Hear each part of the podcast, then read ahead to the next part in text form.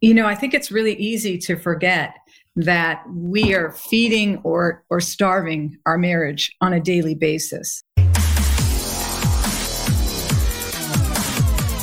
But in the book, even uh, when Tess goes uh, at, to the the professor, talks about the fact that her marriage coaching separated out the couples. Yeah. So, to, uh, where's the fine line between hey, they got to come together and do this, but as a, as separate human beings, they got to figure stuff out on their own. Does that question make sense? oh, it makes it does. sense. Yeah.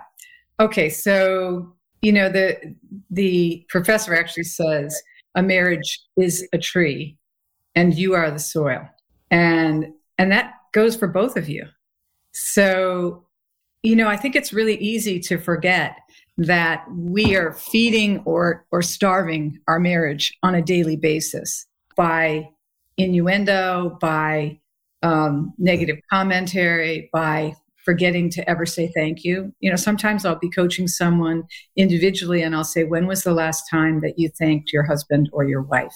And believe it or not, people are constantly going, you know, you can see the, their eyes are flicking back and forth trying to think and remember. And a lot of them will say, Gosh, I don't, I, I don't know. Mm. I, I don't remember. And, you know, sometimes they'll say, Well, you know, I thanked him for putting the kids to bed last night.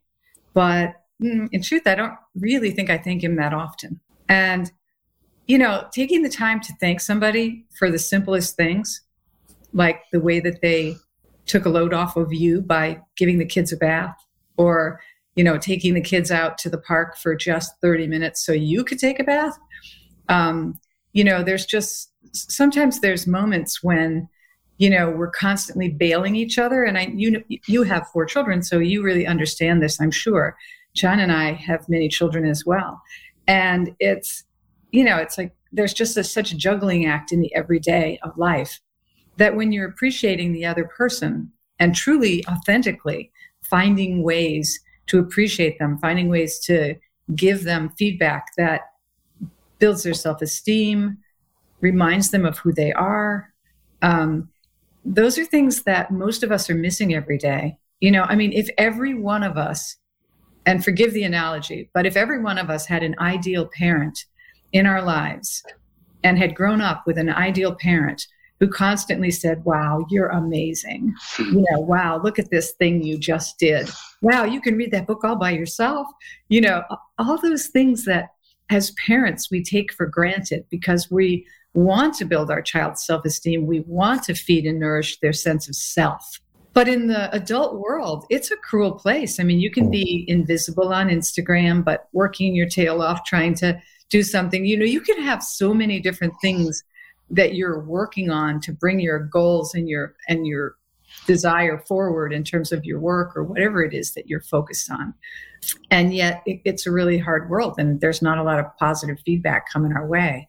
So just, you know, minuscule things like taking the time to appreciate somebody once or twice a day and, and in a, the most authentic way can make such a remarkable difference in how some people are feeling.